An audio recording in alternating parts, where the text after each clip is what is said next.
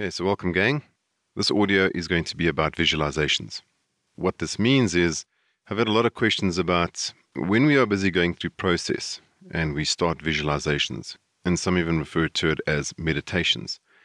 For me, there's a difference between meditations and visualizations. Meditations are much more about being with your thoughts, monitoring your thoughts, letting your thoughts come and go, acknowledging them, just being present there's many different kinds of meditations. For me, visualizations is much more of an active process. In other words, you're actively engaging in images. You are creating images in your own mind, you're using images that you've seen, or you are literally creating images out of nothing or from thin air. And some of the requests that I get, or some of the questions I get after visualizations, is people come to me and they say, But how can I know that what I'm seeing is the right thing? Or I can't really see something in my mind. So, how do I produce images in my mind? And in the beginning, for me, this was a strange question because, you know, I close my eyes and I can create all kinds of scenes. I can literally take myself to different countries or different planets if I really want to, because the limitations inside your mind, there aren't any. You can literally go or create anything you want. The creation process is at a much, much higher level. It's a completely different dimension. The thing is, being physical and living here, it's how do we create these visions or how do we create these images in our minds actively? And let me just address some of the way that people put it to me. They basically say when they close their eyes, they don't see anything. So even through guided meditations or guided visualizations, they don't produce any images in their mind because what they're doing is they're trying to use their eyes to see. What they don't realize is even the images that we see, they're actually generated in the back of the brain. They're not generated with our eyes. So if you're sitting listening to this, if you can, if you just close your eyes for a second, essentially what you're seeing is black. You're seeing nothing because you're seeing the back of your eyelids. Now, when you keep looking with your eyes or you're trying to visualize with your eyes, you're trying to create images when your radiation receptors are closed. In other words, they are covered. Your radiation receptors are your eyes. So when your eyes are closed, you're not going to be seeing anything. Your eyelids literally block out the light or they block out the image, they block out the picture. So even if you close your eyes and you, let's say you stare at a bright light or you stare at the sun, your visual perception will be filled with color. Your visual perception will be filled with red. It'll be filled with the properties of the light that you're staring at. But you're not going to get a solid image. You're not going to get the contrast. You're not going to get the colors. So, the first step for this visualization process is you need to start using the back of your mind or your back of your brain. In other words, you need to use the occipital lobe, the thing that processes images, the thing that processes all these photons which are hitting your eyes, your radiation receptors, and then all of that information gets stimulated and sent down the optic nerve to the back of your brain. You need to use that part of your brain to produce these images in your mind while your eyes are closed. Now, this part is actually important because when we have the perception that I can't see anything when I close my eyes, because your mind or your brain is still, it's actually, let's be more specific and let's make a quick distinction. The difference between the physical structure that you're using, which is your brain, and then that ephemeral or that cloud like thing, that nebulous thing that we keep talking about, your mind, these two things process things differently and your mind is almost like the observer of the physical structure. In other words, your mind is the observer of the brain. It's not the only way to look at it, and it's not the way to look at it. I'm giving us a structure to work with while we are going through this process. What I'm going to do here is going to give you very basic techniques and actually very potent techniques, and it's ones which I used because at the beginning of my journey, I also started in the place of how do I produce images? How do I start this visualization process? How do I start using what's called active imagination? How can I get these images in my mind and use them to my advantage and do both things? Create an image in your mind, or also just see an image in your mind. What we start doing is once we can get to that level where we can actively and accurately produce the image which we desire, those images lead to what we'll even call a vision. And we look at vision. When we talk about vision, it's your eyes. What is your vision? Your vision is 2020, or your vision is you know, if you use glasses, then the, the measurement is different. And a vision is a picture. And if you look at a vision for your life, it's a picture of your life which you put in the future or that you see what your future looks like. And we live into that vision, we live into that picture because then when the future or that future state arrives, we can look at it in the present and say, Did I live into that picture? Did I live into that vision? So visualization is extremely important and it has a massive and profound impact on us. And it's also a very important component as we go into Satori. Let me also make something clear. It's not a necessary component. In other words, if, if you're not able to see something, it's not a crucial point of view in the sense that, oh my gosh, because I can't close my eyes and see something in my mind or in my head, I'm not going to get any benefit. No, that's not true. Look at it from this point of view. If you've ever remembered a dream, or if you wake up with the, the sensation that you've had from a dream, you wake up with the feeling, you've already experienced images in your head. If you have functional eyes, if you open your eyes and you can see something, you already have images in your head. The practice just basically comes from the point of how do you regenerate images? How do you look at an image, close your eyes, and in your mind, imagine it? And if you look at the word imagination, imagination, it's made up of the word image. It's made up of the word picture. How do you get an image in your head? How do you get an image from your brain? How do you get your brain to literally stimulate an image? And then from there, how do you get your mind to observe that image? In the beginning, this might sound overwhelming. It might sound strange. It might sound, uh, or even impossible. You know, we've lived our whole lives and we thought, well, I can't do this. You're doing it every day. Even blind people create an image in their mind. They create an image in their brain. When they walk around their house, they have a mental image of where the furniture is. They have a mental perception of space. They know that they're moving between space or moving through space, and then they know that if they move in a particular direction, they're going to bump into a phenomena. They might bump into a wall or a couch or a table or something like that. They have the perception of space. And in that moment, they do, they create some sort of map in their mind. It might not look like the one that we have in our mind, and that's the important part. It doesn't have to look the same. You know, if I said to you, think of a camel, you might see a different camel to the one that's in my own mind. I don't know. You, know, you might just see one that's standing there by Egypt, just walking across the desert. Or you might see a whole lot of camels, whatever it is. Or you're going to think to yourself, well, I can't see a damn camel, Andrew. That's exactly why I'm listening to this damn thing. I can't produce these images in my head. Well, do yourself a favor. If you're listening to this, you probably own a smartphone or something like that and you've probably seen a camel before. In other words, you know what I'm talking about. You really know what I'm talking about. Why? Because you have the name for an image. And all that it is, is you have this, this phonetic sound, a camel, and then we give it a name, it's a label, and we attach that label to a picture. We look at this thing, this creature, and in English we call that thing a camel, and this is what it sounds like in English. So language and all of these things also start to bundle together because the vibrations and the sounds of these things give us our associations. Even if you're blind, you can produce images. If you have eyes in your head, you can see. The difference is how aware are you and what mechanisms are you using. And here's the thing when I say to you, do you have a smartphone or do you have a computer or even a TV? You can sit in front of those devices and search camel. Do it now if you have to. Go and search images of a camel. Type into Google camel and then click on the tab that says images, and Google will start showing you images of camel or a camel. And that's all you need to do from the start. And this is where your practice will begin. The simple way to get your mind to start visualizing or to start engaging the visualization process is repetition and practice. A personal example that I use is when I was very young, I watched my mom the one day, she could click her fingers with both hands. And that amazed me. I was like, I was astounded. It's like, oh my, oh my goodness, you can actually click your fingers and you can click your fingers on both hands. And I couldn't do that at that stage. I'd, I'd just pretty much learned how to click with one hand. You know, with my right hand, I could click my fingers. But I didn't know how to click with the, with the left. And it was literally just, it was kind of like that. It wasn't even, it was very janky and it was very awkward for me. Each of those challenges that came up for me all that I knew is that if I sat down and practiced it, it's the same way how I learned how to whistle. It's the same way how you learned how to whistle. It's the same way how you learned how to write. It's the same way how you learned how to ride a bicycle, how to throw a ball, how to how to walk. We practiced these things. And it's through practice and repetition of practice that you will be able to do it and you'll get better at it. So the simple thing is find an image, any image. You could literally sit down in a chair, grab a coffee cup, or grab a magazine or anything. Even your hand. Stare at your hand, close your eyes, and then imagine if you can see it. So, in other words, recreate that image that you've just looked at in your head and see if you can see it in your mind.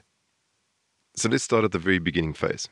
Let's pretend that you are one of these people that, that you can't see any images when you close your eyes. Let's start there and imagine that that is absolute beginner. If you've ever had a dream before that means that you can see images with your eyes closed.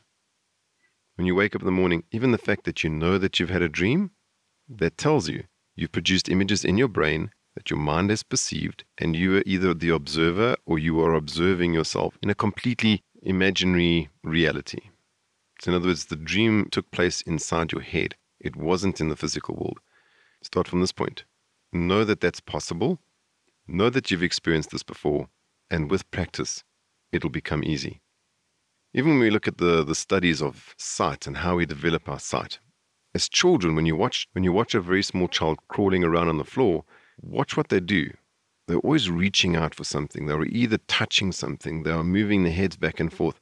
What that's actually doing at that early stage is it's teaching the child what depth perception looks like. Because at that stage, we actually don't have depth perception. We haven't learned what that means yet. Our eyes are what's called stereoscopic. In other words, we look through one eye and we see one image, and then in the other eye, we see the same image, but we see that image at a slightly different angle. And because it's a slightly different angle, your brain pieces it together that gives you depth perception. And your brain actually tricks you to not see, let's say, the one image. You only see one image. It's only with practice, if you actually engage in the process, where you can get your mind or your brain to show you both pictures of both eyes. And then suddenly everything looks blurry. And that's one of the reasons why people have blurred vision. You know, they get a knock on the head, and one of two things happen. Let's say, well, there's a few things that happen. One, the eye could actually just shift in perspective. So now your brain is used to two images being in these particular places. So it's very easy to map them over. But if the one eye is now off, it's looking in a different direction, or the, the focus point is, is a little off, you actually start to see those two images. And now instead of just your brain showing you one image, where it's doing the thing that we call delete, distort, and generalize, it's not showing you the generalized, deleted version of what you're looking at. It's now showing you both. It's actually over time what your brain learns is when you're looking at something, what your brain learns is when you're seeing the stereoscopic view, you know, you're seeing one through one eye, you're seeing another image through the other eye. It learns to combine them, and that's also why we get, you know, which one's your dominant eye. And to find your dominant eye is pretty easy. Just stretch your arm out and point at something. So you stretch your arm out and you stretch your finger and you point at something, anything. While you're still pointing, all you do is you close one eye and you'll see if your hand stands still the eye that's open, that's seeing that image, that's pointing at the thing, that's your dominant eye. If you close your other eye and it looks like your, your hand or your finger like kind of jumps in space, it's almost like pointing at something else, that's your non dominant eye. But that's the two different images that you see. We perceive our images. So far, I mean, I haven't had a completely blind person go through breakthrough of the Harlequin experience, and I definitely haven't had a blind person attend Satori because I haven't gone through Harlequin. So we can start with the basic premise that no one's blind at this stage. We have the perception of being blind if we close our eyes and we don't see an image. All we need to do is start to practice. And the practice is simple. Sit with a particular image, sit with a particular object, look at the thing, close your eyes, and see if you can just recreate that image in your mind. In the beginning, this will be very frustrating. Just like me trying to learn how to whistle. You know, just blowing air through your lips and not making a sound, you're not whistling. It's frustrating because you've got to figure things out. You've got to figure how the muscle pulls. You've got to figure out how this thing works. It's the same thing with me trying to learn how to click with my left hand. In the beginning, it was very awkward. The muscles wouldn't pull in the right direction. I didn't have the right kind of strength. It wouldn't pull, it wouldn't give me the snap I was looking for. But over time, it's conditioning. So I practiced, I practiced, I practiced. And of course, without the aid of video, you won't see what I'm doing. But now I'm able to click with not only my middle finger or my thumb, I'm able to click with my ring finger. So ring finger and thumb. So ring finger, middle finger. And I can do it on both hands. So you'll actually hear four clicks.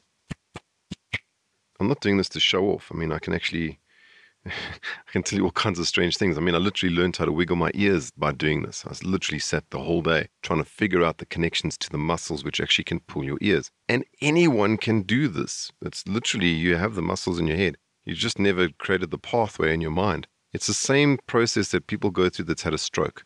If they put the attention into that movement, they will eventually do it. Your brain will rewire itself. Your mind will direct the brain. And here's the thing think of it from this point of view all that's going on inside your brain is you just haven't had the connections connected yet. So now, when you mm-hmm. start with your mind and you start directing your mind towards this process, your brain will start to follow that idea. In other words, the matter will go where the energy flows. So, the more energy that you put into making those connections, your brain will follow that path And in the beginning, it's going to try a whole lot of things. It's going to try and connect a neuron over here. It's going to try and connect a neuron over there. And it's waiting for the conscious feedback from your consciousness or from the conscious part of you to say, yes, this is what I'm looking for. And in that moment, when you get it right, the more you practice it, the more it will happen. There's a term that we use in neurofeedback, and it's very much a term used for the brain. The term is this what fires together, wires together. And every time you use a particular neuron, it fires across the synapse. It fires between one neuron to the next. And because there's a, a jump, a spark, there's an electrical current going from one synapse to the next or through the one neuron to the other neuron. That process, if you look at it, it's almost like it's almost like tack welding. And the more that you can tack weld those neurons together, what happens is the neurons figure it out going, we use this regularly, so let's make this more of a permanent connection. And the more permanent you can make it, the easier it will become. And the more you use it, what happens is that neuron actually starts to grow thicker. There's a process called myelination. So myelination happens over that neuron. It's basically like, uh, let's start it from the beginning from, you know, if you're looking at the felt or you're looking at your grass. If you just walked up and down your grass, if you just walked across your lawn, so you stood at a particular point and you walked from one end of the garden to the other one, you turned around and walked back the same path. By doing that, if you turned around and you looked at the grass, you wouldn't necessarily see a path. It would still all be grass but repeat that regularly. Imagine if you started, let's say, six o'clock in the morning and you just walked from the one side of your garden to the other side, turned around and walked the same path back.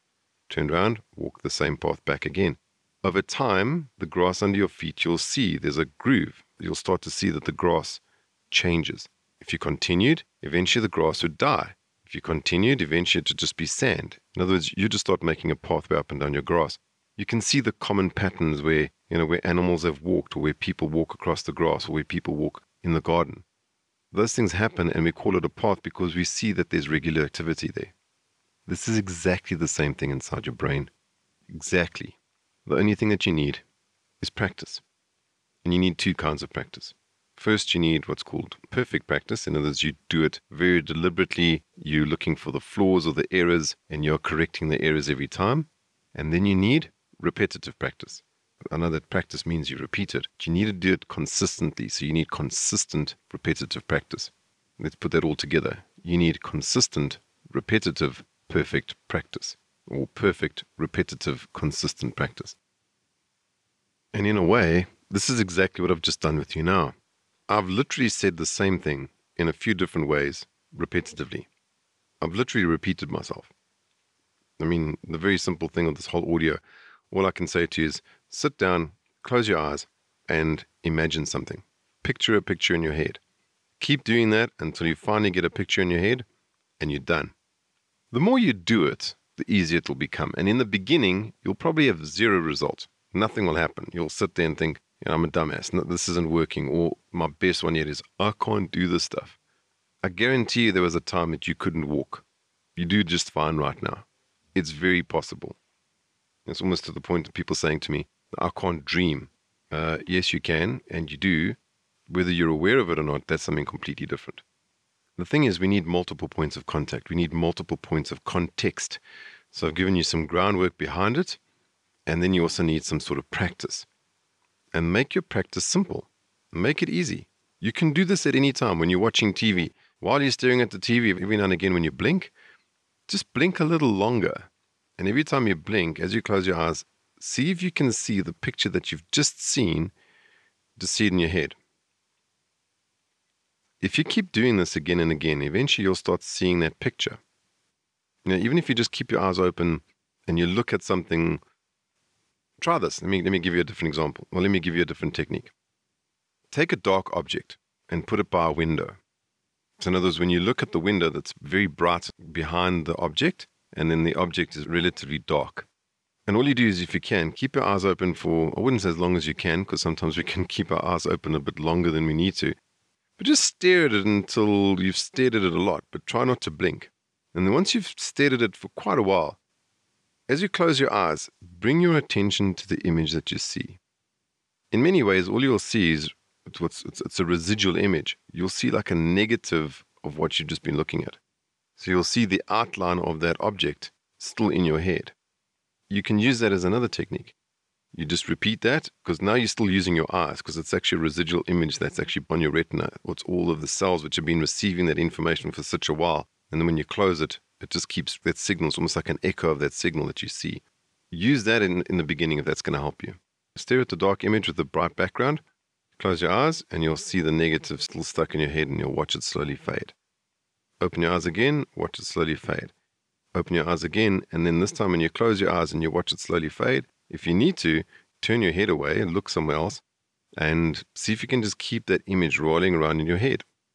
In the beginning, it'll fade. If you manage to at least get an image, what you'll start seeing is the image will appear, and then suddenly other images will kind of rush in, or that image will fade away and it'll fade to darkness again.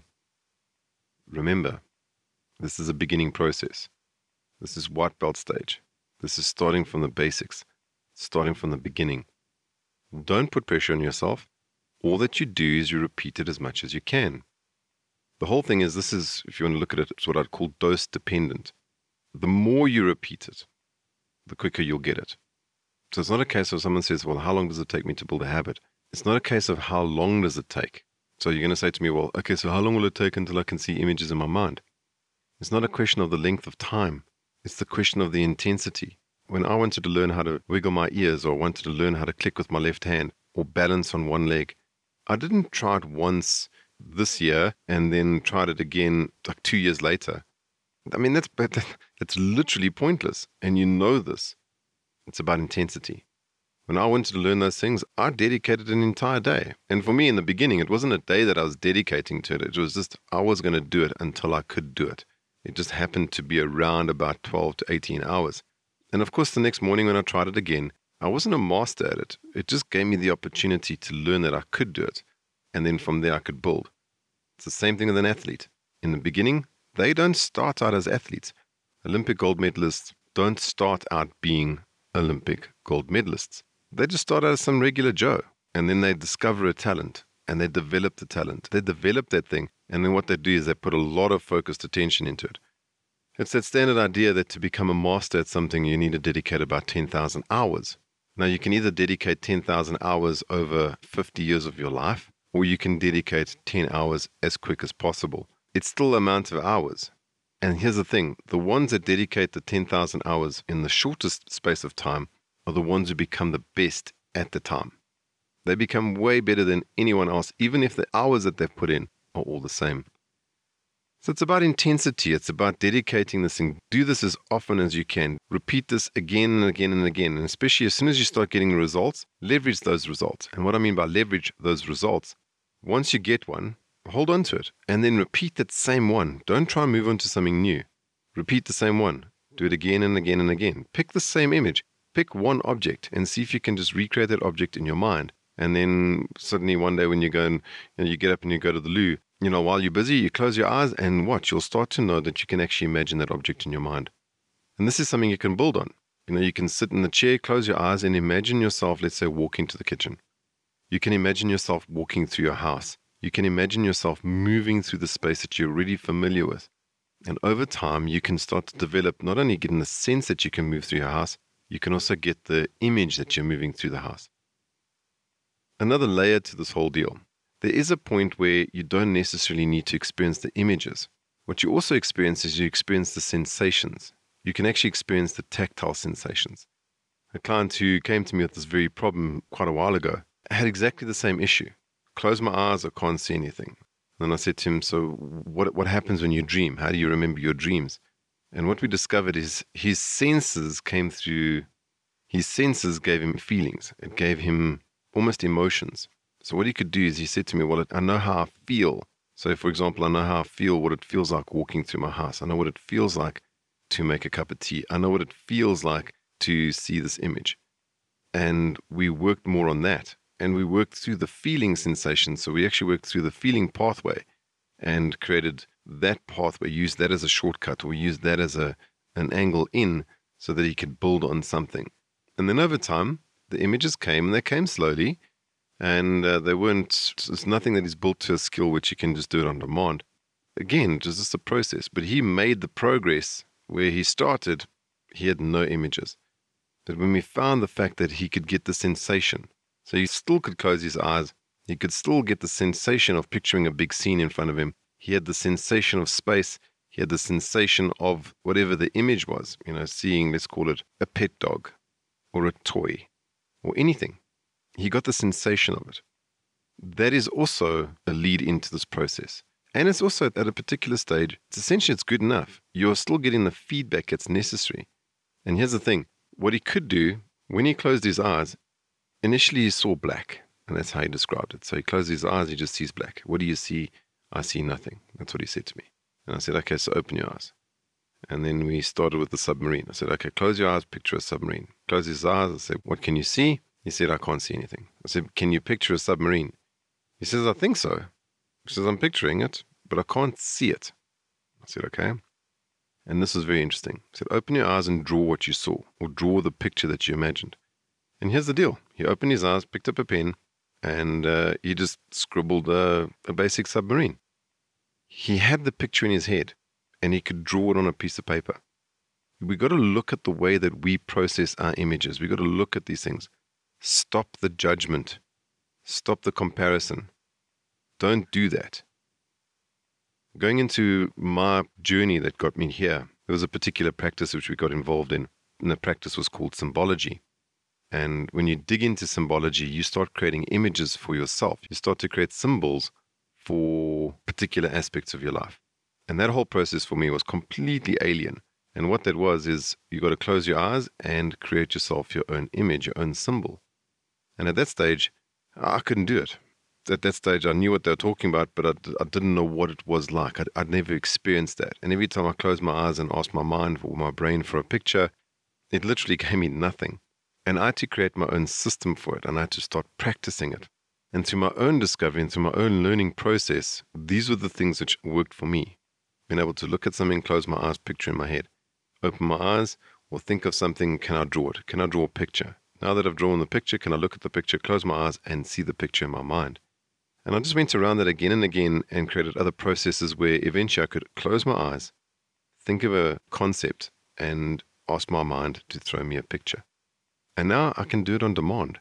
Now it's super easy. Every time I go to bed, when I close my eyes at night to ask myself where do I want to go, and I could be flying a carpet over Egypt. I could be, I don't know, scuba diving in the deepest ocean. I could just be laying on the beach enjoying a wonderful sunset.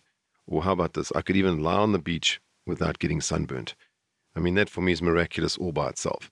But I can still enjoy those processes. I can actually lie there, getting the tactile sensations of what it feels like to have the sun on my skin. I can actually experience the heat. I can experience the salt. I can experience the ocean. I can experience the sounds. And I can see all the images. And I can put anything into that image scape that I want. Uh, even if you want to call it dreamscape or that artist canvas, I can put anything anywhere it's literally my dream life. It's literally my creation. I can do anything in that realm. And so can you. You just require practice. Now I can do it on demand. Back then I couldn't.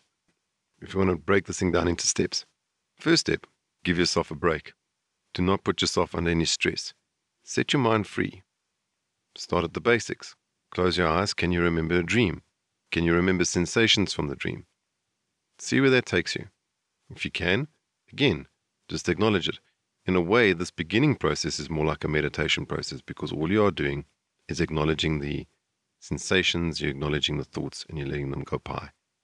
You're letting them go by without any judgment. Very important component. Close your eyes. Can you remember a dream? Open your eyes. Can you look at something? Close your eyes and remember what it looks like. If it's a struggle, put it against some bright light, stare at it for a while, and then when you close your eyes, just blink a little longer you'll see that negative image in your eyes and you'll be able to observe it from your mind. And then you can build on that. You can keep looking at that negative image until you can start to color that in. And then once you start getting to that point, you can start creating images. So think of something. Go to your bedroom and think of a book, or go to your bedroom and think about the cutlery in the kitchen. Think about a spoon. Think about a fridge. Think about a microwave. It doesn't matter. Think of everyday objects which you interact with all the time. If I said the word tree to you, you know what a tree is because you've seen a tree, you have the language for tree, you have the word for tree. You know, you know what a door is because you've got the word for door, you've seen a door before, and we know how to match these things up. It's just a natural thing of how we work. And you've got to remember, we all learnt this. This was not installed in us when we were born. We learned all these things. We learned the definitions, we learned the sounds, we learned the words, we learned the associations. Our parents would even show us, let's say, a red door or a green door or a red apple and a green apple. We know what these things are. And these are all images. And interestingly enough, our mind works on images, especially at the dream level. The only common language that it has is image. It's the same as the universe. The universe has a mathematical component, and they say that math is essentially the universal language. In other words, the number one in Madagascar is still one in Russia. You know, one animal is one animal anywhere in the world. It's math. One is the same. In other words, that's universal. It's the same thing inside of our minds. It's the same thing inside of our brains. What is common to every single human being is when we open our eyes, we see images. Our ears are constantly bombarded with sounds we constantly hear sounds. We are constantly touching things. We are constantly feeling things. These things are all common to every single human being, and then they become what's called archetypal. In other words, they are common, and there are things which act upon us without us even, let's say, engaging them directly. Sounds are going to act upon us without our direct engagement. Images will act upon us without our direct engagement. As soon as we open our eyes, we are bombarded with images. As soon as we close our eyes, we kind of shut that amount of radiation coming into our eyes, but we can still have the picture in our head because we've seen these images again and again. When we take these senses away, instantly it becomes apparent of how often we use these things. Instantly it becomes apparent of how important they are. It's the same thing with our eye. We can close one eye. We don't really realize the loss of depth perception because we still see all the images in front of us. It's when we actually put an eye patch over our eyes and then go for a run. Or how about this? You put an eye patch over one of your eyes, especially your one of your eyes, especially your dominant eye, and then do yourself a favor. See if you can run through an obstacle course. See if you can beat the time. So go through it once with eyes, both eyes open, and then cover your dominant eye and repeat that task. Or how about this? Uh, kick a ball against the wall with both eyes open, and then close your eye, and then try and kick that ball the same way. Or even play table tennis, or just tennis, or just try and hit a ball the moment that we take that one uh, component away, we suddenly realize how often, A, how, how we use it completely unconsciously, uh, B, how often we use it. And because it's so unconscious, it's literally just so automatic. So it's not in the forefront of our mind. It's not top of mind. It's not in our consciousness. Uh, it's actually even what we call in a subconscious or even unconscious. Let's call it sub awareness. It's just below the water. We don't see it. We don't interact with it all the time. And we don't need to. The whole thing is it's about becoming automatic. It's about being able to use all these senses uh, without thinking about them. If we got to think about it, it takes too long. So let's revise. This entire piece that we've been listening to, it's been repetitive on purpose so that we can get the stuff in. I've repeated multiple ideas from multiple perspectives to give us more context. Also, in here, there's multiple practices, and these are multiple practices to get you started. If you are listening to this and you can create images in your mind, then practice it even more. Use these techniques and see if you can get even better. The more you practice something, the more you use it, better you get at it. You know, if you started juggling this morning and you couldn't, eventually when you started juggling, if you just kept practicing and kept doing it, you'll just get better at it. It's just the way it works. Because the place that we're leading to, I'll give you a window into where this is going. The place that we are leading to is the ability to create your own images of a lot of processes which is going on inside of you. It's not weird, it's not strange. Everyone actually does it all the time. Most of us are completely unaware about the process and are completely, let's call it numb to this idea. And because we are numb, we don't realize that we're doing it all the time, so we just think it's weird. It's not that weird, we all do it, and we all can do it. And if you can do it, work with it. I mean, that's why they call it imagination. It's the manipulation of the physical world through images. And in our mind, we can manipulate any images and we can transform it into anything. All you want to do if you want to see where this plays out is go watch a fantasy movie. You know, look at Avatar for an example, or any movie where they use these computer graphics. You know, we we have the imagination to let's say turn a dinosaur into something that looks real on a screen. Where do you think that that started? It started in the world of imagination. And all that we did is we took our imagination and we put we took that image and we recreated that image inside a computer. And we used some software and we used a lot of processing power and we actually created a completely um, a completely living in a completely independent image. All that we did is we started to get that image to move. We created a completely different monster. We created this, you know, we can actually create all kinds of fantasy creatures and we can give them life on, on the big screen. That's essentially what that process looks like when you've practiced it. It's a, it's a process that, you know, those artists have used over and over again, and they do have a talent for it. But what they've done is they're almost like the gold medalists of, of visualization. This is their Olympics. The ability to take those images, their imagination, and actually put it into a computer, put it onto a page, put it onto a canvas, just paint the damn thing, draw it, and then put it into a program that actually turns this thing into something that's alive. It gives it space, it gives it depth, it gives it sound. The only thing that really limits us, you know, from the point of imagination, is exactly that the barrier between what we imagine in our head and the ability to bring it to life, the ability to bring it you know, into the world. And anything that we are touching right now, if you're sitting in a chair, that started as a thought in someone's head. Listening to this, that started as a thought in someone's head. We are interacting with thoughts from other people's heads. The TV, TV was an idea. We created it and we turned it into something real. Everything which is built on this planet started, started out as a thought. It started out as some small electrical charge. And then maybe the thought became an idea. And then eventually the idea became an image. And that image became a product. And then that product was sold. It's a very basic way of looking at it. However, that's just the way it works. I take that this can support you. And in essence, there's no need to go any, into any deeper or more advanced practices at this stage. Start at this basic stage. Start at the bottom. Share this information. Practice with other people. See if you can close your eyes and imagine those images. See if you can color in those images and see those details. Your main first practice is you want to get it to a point where you can look at something close your eyes, and recreate that thing exactly as it is in, in reality. Create that in your mind. And then you can also start to play with it. And I'm, I'm talking about recreating in your mind with perfect detail, you know, with its flaws, with the light reflecting off it, uh, being able to see it in space and time, being able to see how you've interacted with it before. Start there. Just work with that one thing. Start with one image and, and make sure that it's repetitive. The more repetitive, the better if you're leaning towards I'm getting bored now, that's where the practice happens. That's why they call it practice. And it doesn't take much. It takes 30 seconds sitting in front of the TV. Do it, you know, once every hour. Set an alarm on your phone that, that goes ding every 30 minutes. And just every 30 minutes, you're just closing your eyes and imagining something.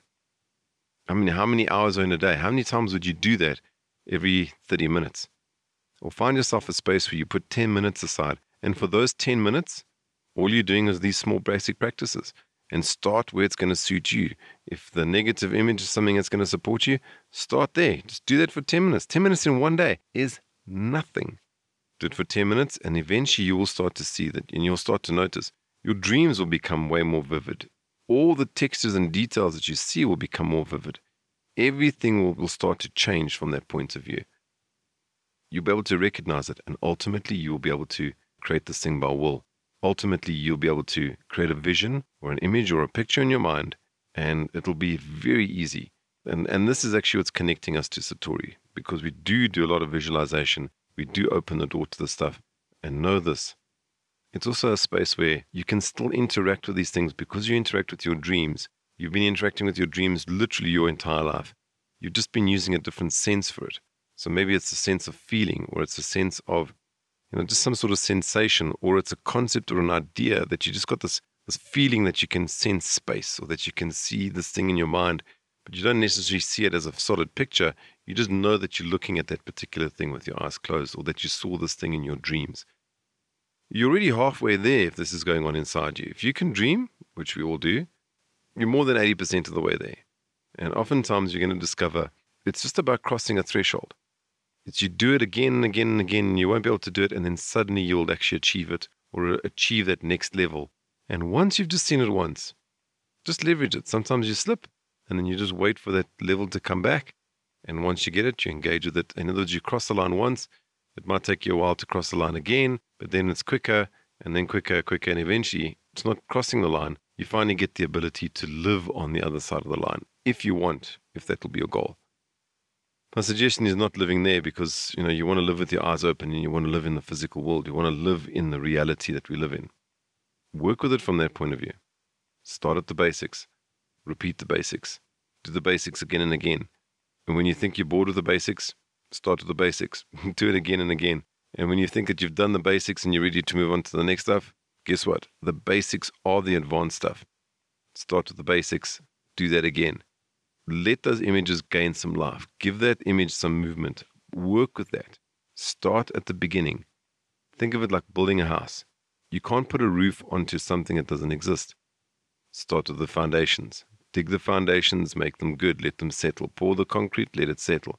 Then start putting the walls on, brick after brick after brick, layer after layer, and then eventually, you know, now you're going to put the trusses on and eventually you'll put the roof on and then you can put the ceilings in and you start to color in the whole picture brick by brick brush by brush floorboard by floorboard truss by truss all of those things. It's just one piece at a time and eventually you will get there. It's not about how long it takes you. It's about the intensity the frequency that you put in. The more often you do it the more you practice the quicker you'll get there. And the more you get there and the quicker you get there the more that this will actually have a bigger impact on you in other words, the, the interaction that you'll have, it becomes a different interaction. Now you can start to really work with these things.